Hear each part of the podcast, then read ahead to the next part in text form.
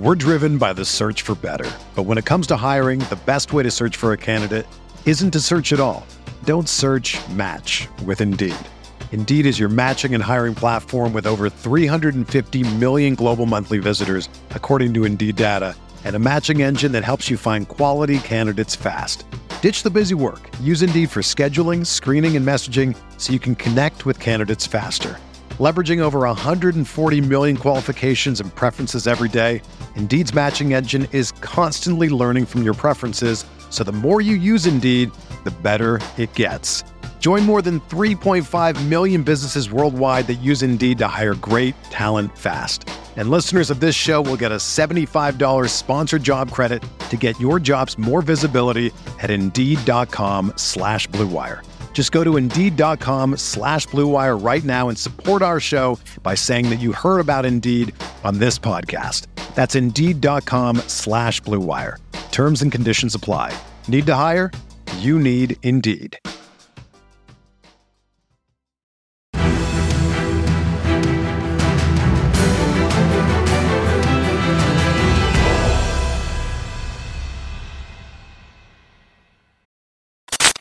What is going on, Colts Nation, and welcome back to another episode of Bring the Juice.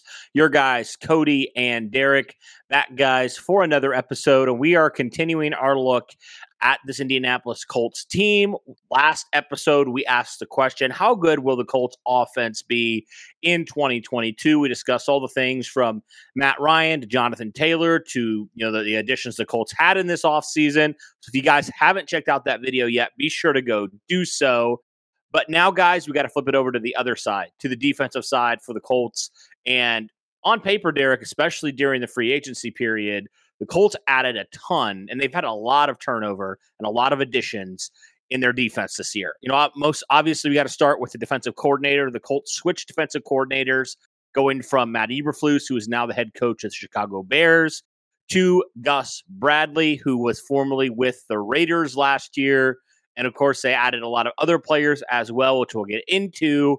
But I think a lot of Colts fans are wondering, man, this Colts defense they had their moments last year where they looked really good. And they also had their moments where they didn't look very good. So, with a new defensive coordinator in Gus Bradley, with a similar but not quite the same system as Matt Eberflus, how good is this Colts defense going to be? I mean, it really is going to come down to a lot of different things. I mean, there's a lot of moving parts to this defense over this entire offseason. I mean, from the coaching staff all the way down to the players and the draft picks that you've acquired. I mean, there are so many new pieces here. It really does make you wonder like what all this is going to do. Do you think that it's going to shoot this team through the roof or do you think that it might have a, a somewhat polar opposite effect where all these new pieces trying to mold together sometimes can, you know, set your team back a little bit. You know, sometimes some things get uh you know, they go through the gears a little bit and all these new pieces trying to mix together. Sometimes it doesn't always work, but I mean, you really need to uh break it down and you know, we can talk a little bit about, you know, some of the stats from last year and kind of break it down as to what we think might actually get better, but I think the general consensus from all Colts fans and including us is that, you know, with everything that this Colts team has done, hiring new coaches, hiring new assistants, and getting all of these basically these veteran players who have done something in this league, they think that all this combined is what's going to now set this defense apart from, you know, in a, in a multitude of different ways rather than what the Colts have been known for over the last three seasons with Matt Eberflus, and that was turnovers, right? Turnovers was the main thing. Now you're hoping with what this defense is able to do, now you think you can maybe fine tune a couple of different things in your defense that might make you a little bit harder to play against. Yeah, and I think we all kind of were feeling like it was time for a change on the defensive side of the ball. It was time for some new voices, you know, in that defensive room. And, you know, with just getting a new system, getting a new defensive coordinator who, you know, obviously turnovers, like you talked about, they're important. And I think you're not going to have those things go away. But I think there are some things, and we'll talk about the stats here, but I think there are some things that you look at from this Colts team, and you're like, there are things we feel like we can get better in, you know, even from a philosophy standpoint, you know, things that are just going to help you, you know, for example, not blow as many leads as you did last year, be able to get more pressure on the quarterback, be able to do some of those things that have been kind of the, honestly, the weaknesses of the Matt Eberflus system a little bit. Um, with his time with Indianapolis. So let's kind of get into the stats here, Derek. Uh, what stood out to you about this Colts defense from a season ago, whether it was good and whether it was bad? We'll start with the positives first. Well, I mean, you have to go first things first, and it has to go with the turnovers. I mean, that's the one thing that's the Colts' bread and butter. You know, you have players like Darius Leonard, who is a uh, a turnover machine. I mean, this guy just lives and breeds making opposing players fumble or interceptions off of quarterbacks. I mean, this guy does it everything. And, you know, I mean, last season, the turnover margin per game I mean, the Colts were number one when it came to that, and uh, were number two in takeaways per game. And I mean, that's the one thing the Colts take care of the football, and they also do a very good job of taking away the football. So you, when you have that turnover margin, I mean, that's something that you know a lot of teams down the stretch uh, look at is do you take care of the football and do you take away the football? So that's a good thing that they're able to do. Um, opponent interception uh, thrown percentage, number four in that regard on 3% of passes. The over 3% of passes, the Colts were intercepting a pass last season. Uh, you had multiple guys last year that were uh, that accumulated more than three interceptions. So you know it, it's something like that, and you know with this new style of uh with this new style of defense in Gus Bradley, you're now expecting this defense to be even more aggressive. So, with that amount of turnovers that you force, both through fumbles and interceptions, does that now, with this new, uh, more aggressive style of defense, does that allow you to create even more turnovers on top of what you're doing? Of course, it has its disadvantages. Sometimes offenses can take advantage of what you're doing and maybe can uh, execute on some bigger plays.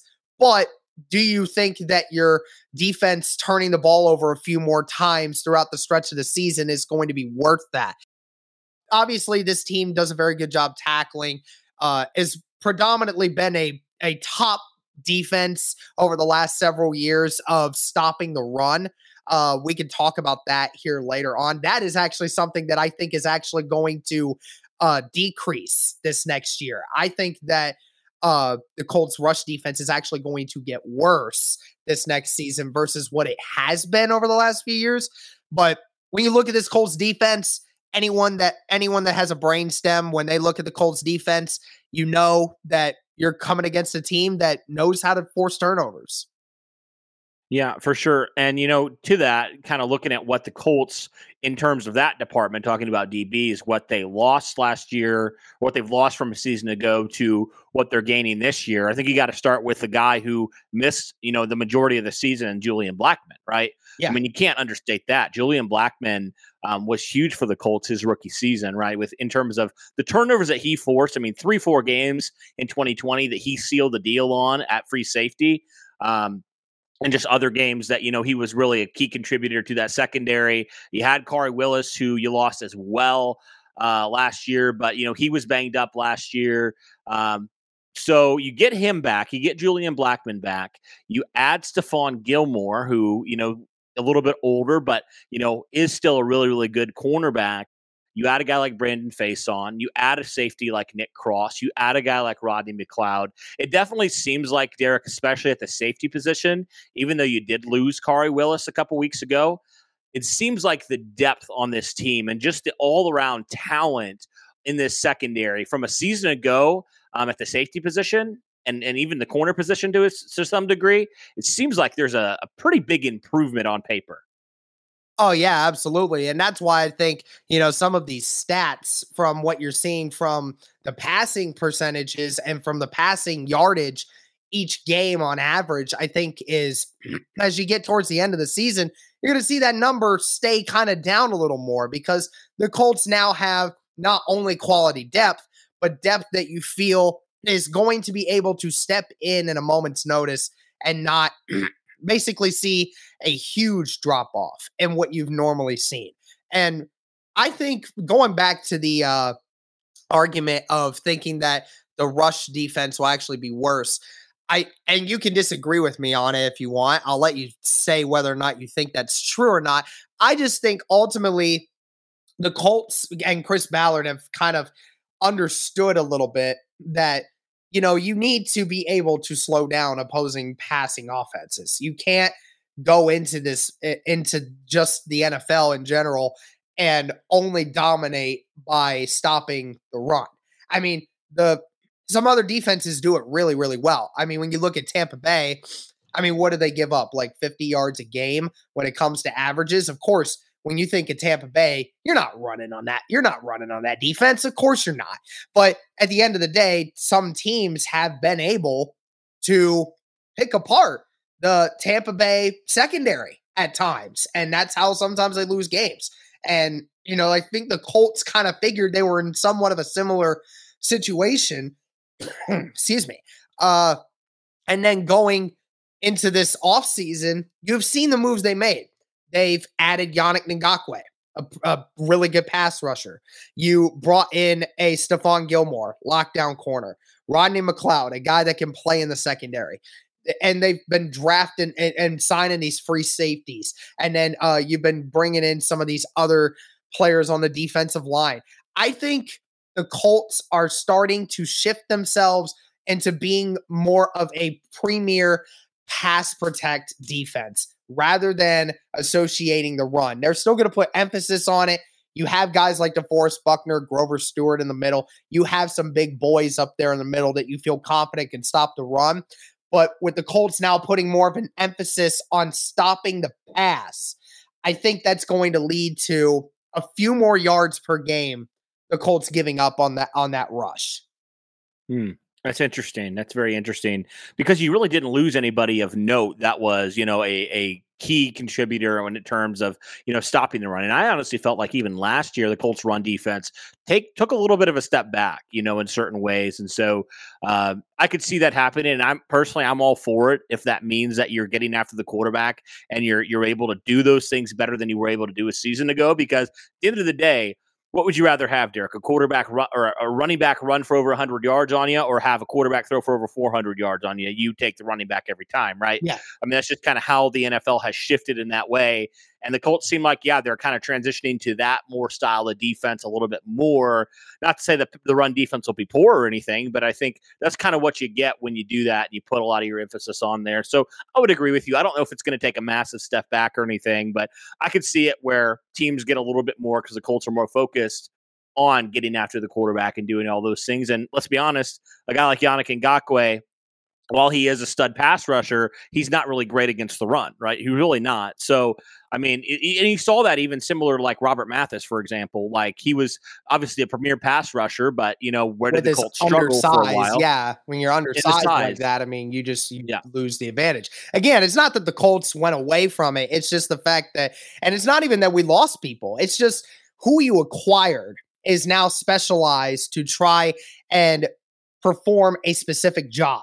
And that job, lock down receivers and get after the quarterback. That's what you you pick these guys up in free agency to do. So that's the important part here. Not saying that we're going to be a 10 times worse on stopping the run. It's just ultimately, you know, putting more emphasis on stopping the passer because we've seen it multiple times. The Colts have you know, played Derrick Henry in the Titans several times. And anytime Derrick Henry gets over 100 yards rushing against us, do you and I ever really get concerned about Derrick Henry running for 100 something yards? No, we don't really care if he rushes for 120 yards as long as we're stopping Tannehill in this passing offense, which uh, had AJ Brown on it from before. Then you're able to say, okay, if we're able to keep Henry from breaking the from consistently getting six, seven yards a carry, then we have a shot at stopping this team because we're able to keep them one dimensional. Yeah, and there were so many reasons why Tannehill did tear up the Colts defense last year, and it was because the Colts could not get consistent pressure on him.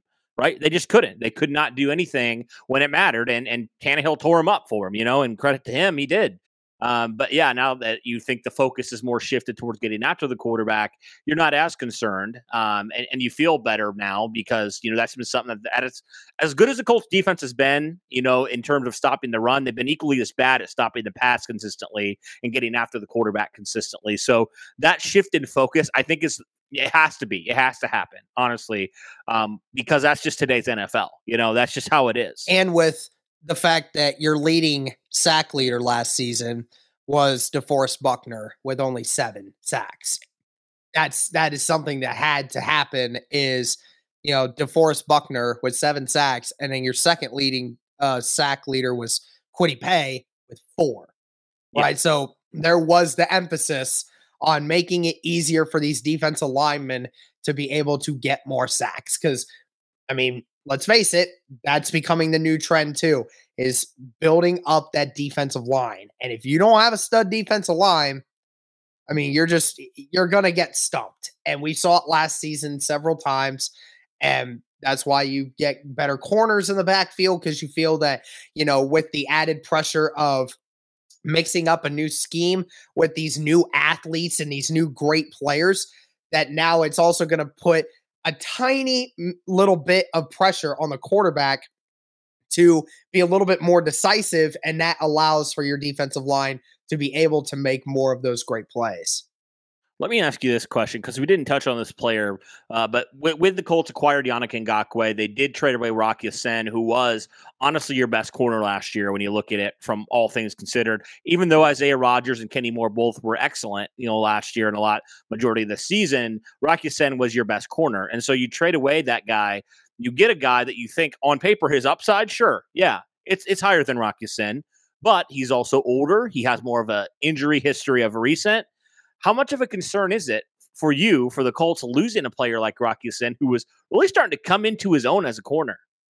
Well, it's always a it's always a uh, slight concern when you know you're trading away somebody that was in the system and somebody that understood what it was like to be a Colt and knew these guys, knew the locker room, knew how to play on the football field, and was ascending, right? And it's all even more uh, nerve wracking when you're not only getting a player that is, you know, getting uh, just off of an injury, but a guy that's, you know, past his prime. You know, he's it, it, Stephon Gilmore is not in his prime years, right? And you know, it, with regard to the Yannick Ngakoue thing, uh, everyone I think agrees was the right trade for making that happen because you had to get that stud defensive end. You had to. There was just no alternative about it. But ultimately, you know, Ballard got really uh, smart and went with Stephon Gilmore as well. But you're right. It it always is a question mark because you know Rock could have been this next season could have went off for four, five interceptions. We would have never known. We won't know because that's no longer a thing anymore. And it was a guy that was continuing to climb steadily and not at the same rate that Isaiah Rodgers is. His peak is going at a much higher rate. But I think that was what made it easier for uh for Chris Ballard is knowing what we saw from Isaiah Rodgers in 2021 due to Isaiah Rodgers doing what he did. Made you feel more comfortable knowing you had one guy that you can throw all your chips in for your secondary coaches to focus on this guy to focus on his development because you knew his ceiling was higher than Rock Ya-Sin's. So instead of holding on to Rock, holding on to two developmental players, keep your one and go and get that solidified, you know, as a lockdown corner, at least when he is healthy and is out there and ready to go. So, I mean, again, there goes risk with all of it. But at the end of the day, I think it was I think it was the smart decision for him. Yeah, it was. I mean, at the end of the day, you haven't had a you know, you say all you want about, hey, you know, you had all these nice corners. You know, I thought corner was a big strength for your team last year. But at the end of the day, you take the stud pass rusher over a guy who had one nice season, I would take that 10 out of 10 times. And I think Chris Ballard and the Colts were wise to do so. You know, and, and the fact that you only gave up a player, you didn't give up any draft capital as well, I think was huge uh, for your defense. Now, let me ask you this question going back to the DBs real fast. Uh, Nick Cross, could he potentially be that starting strong safety in week number one? And if he is, what do you think his ceiling realistically is in 2022? Uh, I definitely think he has a good shot at it. Uh, I do. I think he actually will be.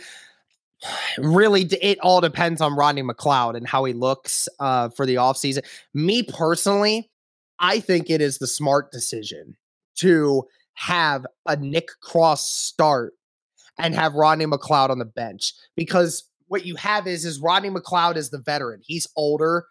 You want to be able to keep Rodney McLeod for very important uh, notices because you never know with these injuries, right? So it's so important to have Rodney McLeod coming off the bench in times when you might think that you know there's a situation where oh man we got so much safety uh hurt people right now and to have Rodney McLeod coming up feels like a sense of a sigh of relief for you and I think that's so important when going down the stretch when Nick Cross, who, you know, later down the line, you know, maybe he's getting better, but he's his body maybe is starting to wear down a little bit because we all know NFL game is completely different than the college game. You can play in college a full season and sometimes not feel the effects of what's going on, but with the NFL, it is a lot more of a rigorous process. So Nick Cross towards the end of the year might have a Julian Blackmon issue where he says, I'm feeling beat. I'm feeling tired. I don't know how to feel feel about this. I'm just not there where I thought I should be. And then having a guy like Rodney McLeod to take some of those snaps later on down the road, I think is the more important pivotal value. Now, I think that the Colts may end up going the similar route of what they're doing with Matt Pryor right now at left tackle, just because he's the veteran. You think that he's going to be the best player available at that time. But I think it is the smart decision not only for your franchise, but for Nick and his confidence to get him out there early and to have him working with Julian Blackmon on the other side. I think it is so important to be able to utilize him in that way. Let him learn because the quicker you let this kid learn, the quicker you're going to learn what his uh, weaknesses and what his strengths are. And I think it's so important because Khari Willis had that same uh, thing go for him and it, it worked out pretty decently for him. So I think that ultimately Nick Cross should be the starter because I think in a multitude of different ways, it helps this defense down the stretch. I, I personally just think let them duke it out in training camp, and whoever the best player is, let them play. I, I get what you're saying though about Nick Cross because the Colts have had, you know, in recent memory, some good track history of some young safeties, some rookies coming in and p- playing pivotal roles for their team really early. So I wouldn't be opposed to that at all. I think if you know that's best case scenario for me. Like I would love to see Nick Cross out there week number one and getting the starting reps and kind of seeing. But you know what? What if he does struggle down the stretch? You have a vet in Rodney McLeod that you feel like he could step in and maybe you know if Nick Cross is lacking some confidence. He can just take a step back, you know, if he needs to. I, I could see that being potentially something, but I think you got to see what you got in him. So I, I definitely want to see him get a significant amount of snaps, you know, early. Um, I think that's going to be critical for him. But at the end of the day, I, I think the Colts, Gus Bradley, everybody, the fans, we want the best player out there to help the Colts win. That's what matters, right?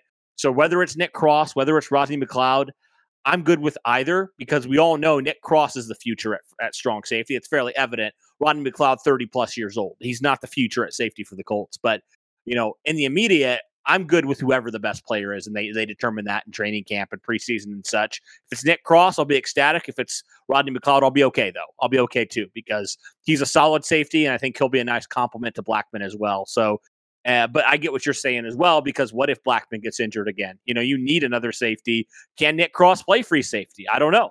It would be interesting to see. I think he probably could, but you'd rather have a guy that has played in the NFL, you know, more than Rodney McLeod. So yeah, I'm good with whatever, but it's going to be an interesting battle for sure. A strong safety, a battle we honestly didn't think was going to happen. We thought Khari Willis was going to be the guy. So opened up another training camp battle. So it's going to be fun. But guys, I think that'll do it for our look on the Colts defense. So we think honestly to answer the question, we I think we can both say we feel like the Colts passing defense is going to be better where it matters, right? Because they've invested heavily in the defensive back room and also the defensive end room specifically uh, to get better in those departments. They have some young players that are coming up, you know, Dayo Odeyingbo, Kwity Paye. They have a returning guy in Tyquan Lewis, we didn't even mention, who's coming off that major injury, who was a key factor on this team last year. Their defensive line has a ton of depth. Their defensive backs have a ton of depth. So I think all in all, we would probably say run defense maybe takes a slight hit down. But hey, if that means the pass defense significantly makes a huge jump here, I think we'd both agree that we would take that. 100%. All right, guys, let us know your thoughts here on this Colts defense. Do you agree with us? Do you feel like the defense is going to take a step forward in the in the parts that matter, uh, getting after the quarterback, doing th- those things, uh, or do you disagree? You know what? Let us know in the comments below. That'll do it for this one, guys. Thank you so much for tuning in, and as always, guys, go Colts.